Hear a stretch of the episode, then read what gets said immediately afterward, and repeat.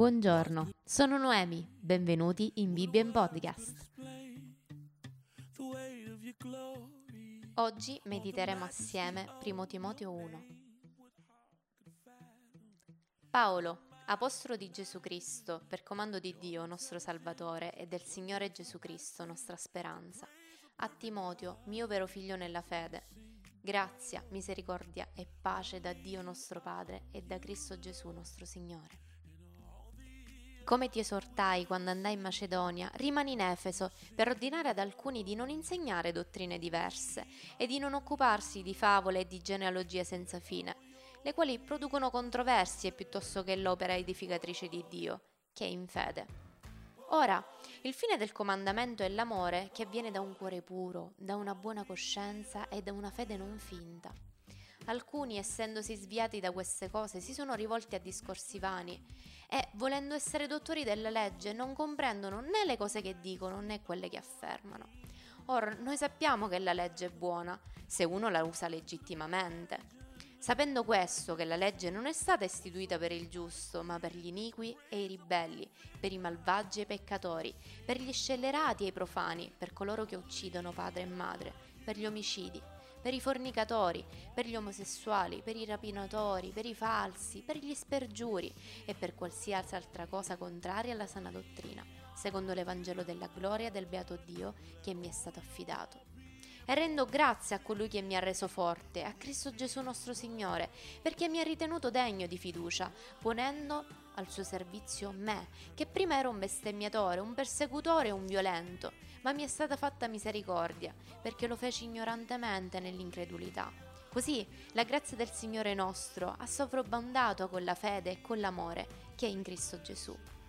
Questa parola è sicura e degna di essere pienamente accettata, che Cristo Gesù è venuto nel mondo per salvare i peccatori, dei quali io sono il primo ma per questo mi è stata fatta misericordia, affinché Gesù Cristo facesse conoscere in me per primo tutta la sua longanimità, per essere di esempio a coloro che, per l'avvenire, avrebbero creduto in Lui per avere la vita eterna.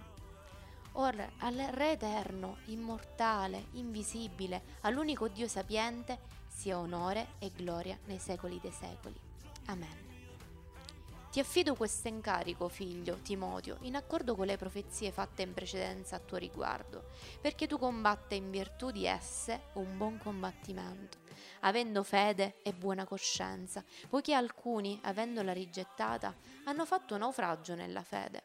Tra questi vi sono Imeneo e Alessandro, che io ho dato in mano a Satana, perché imparino a non bestemmiare. Commentiamo assieme ciò che abbiamo appena letto abbiamo conosciuto Timoteo al capitolo 16 degli Atti. Paolo aveva un legame speciale col suo vero figliolo in fede. Tuttavia, qui gli scrive in qualità di apostolo, per sottolineare l'autorità che questo titolo gli conferiva. Questo giovane discepolo aveva un compito difficile, ordinare ognuno come doveva comportarsi nell'assemblea.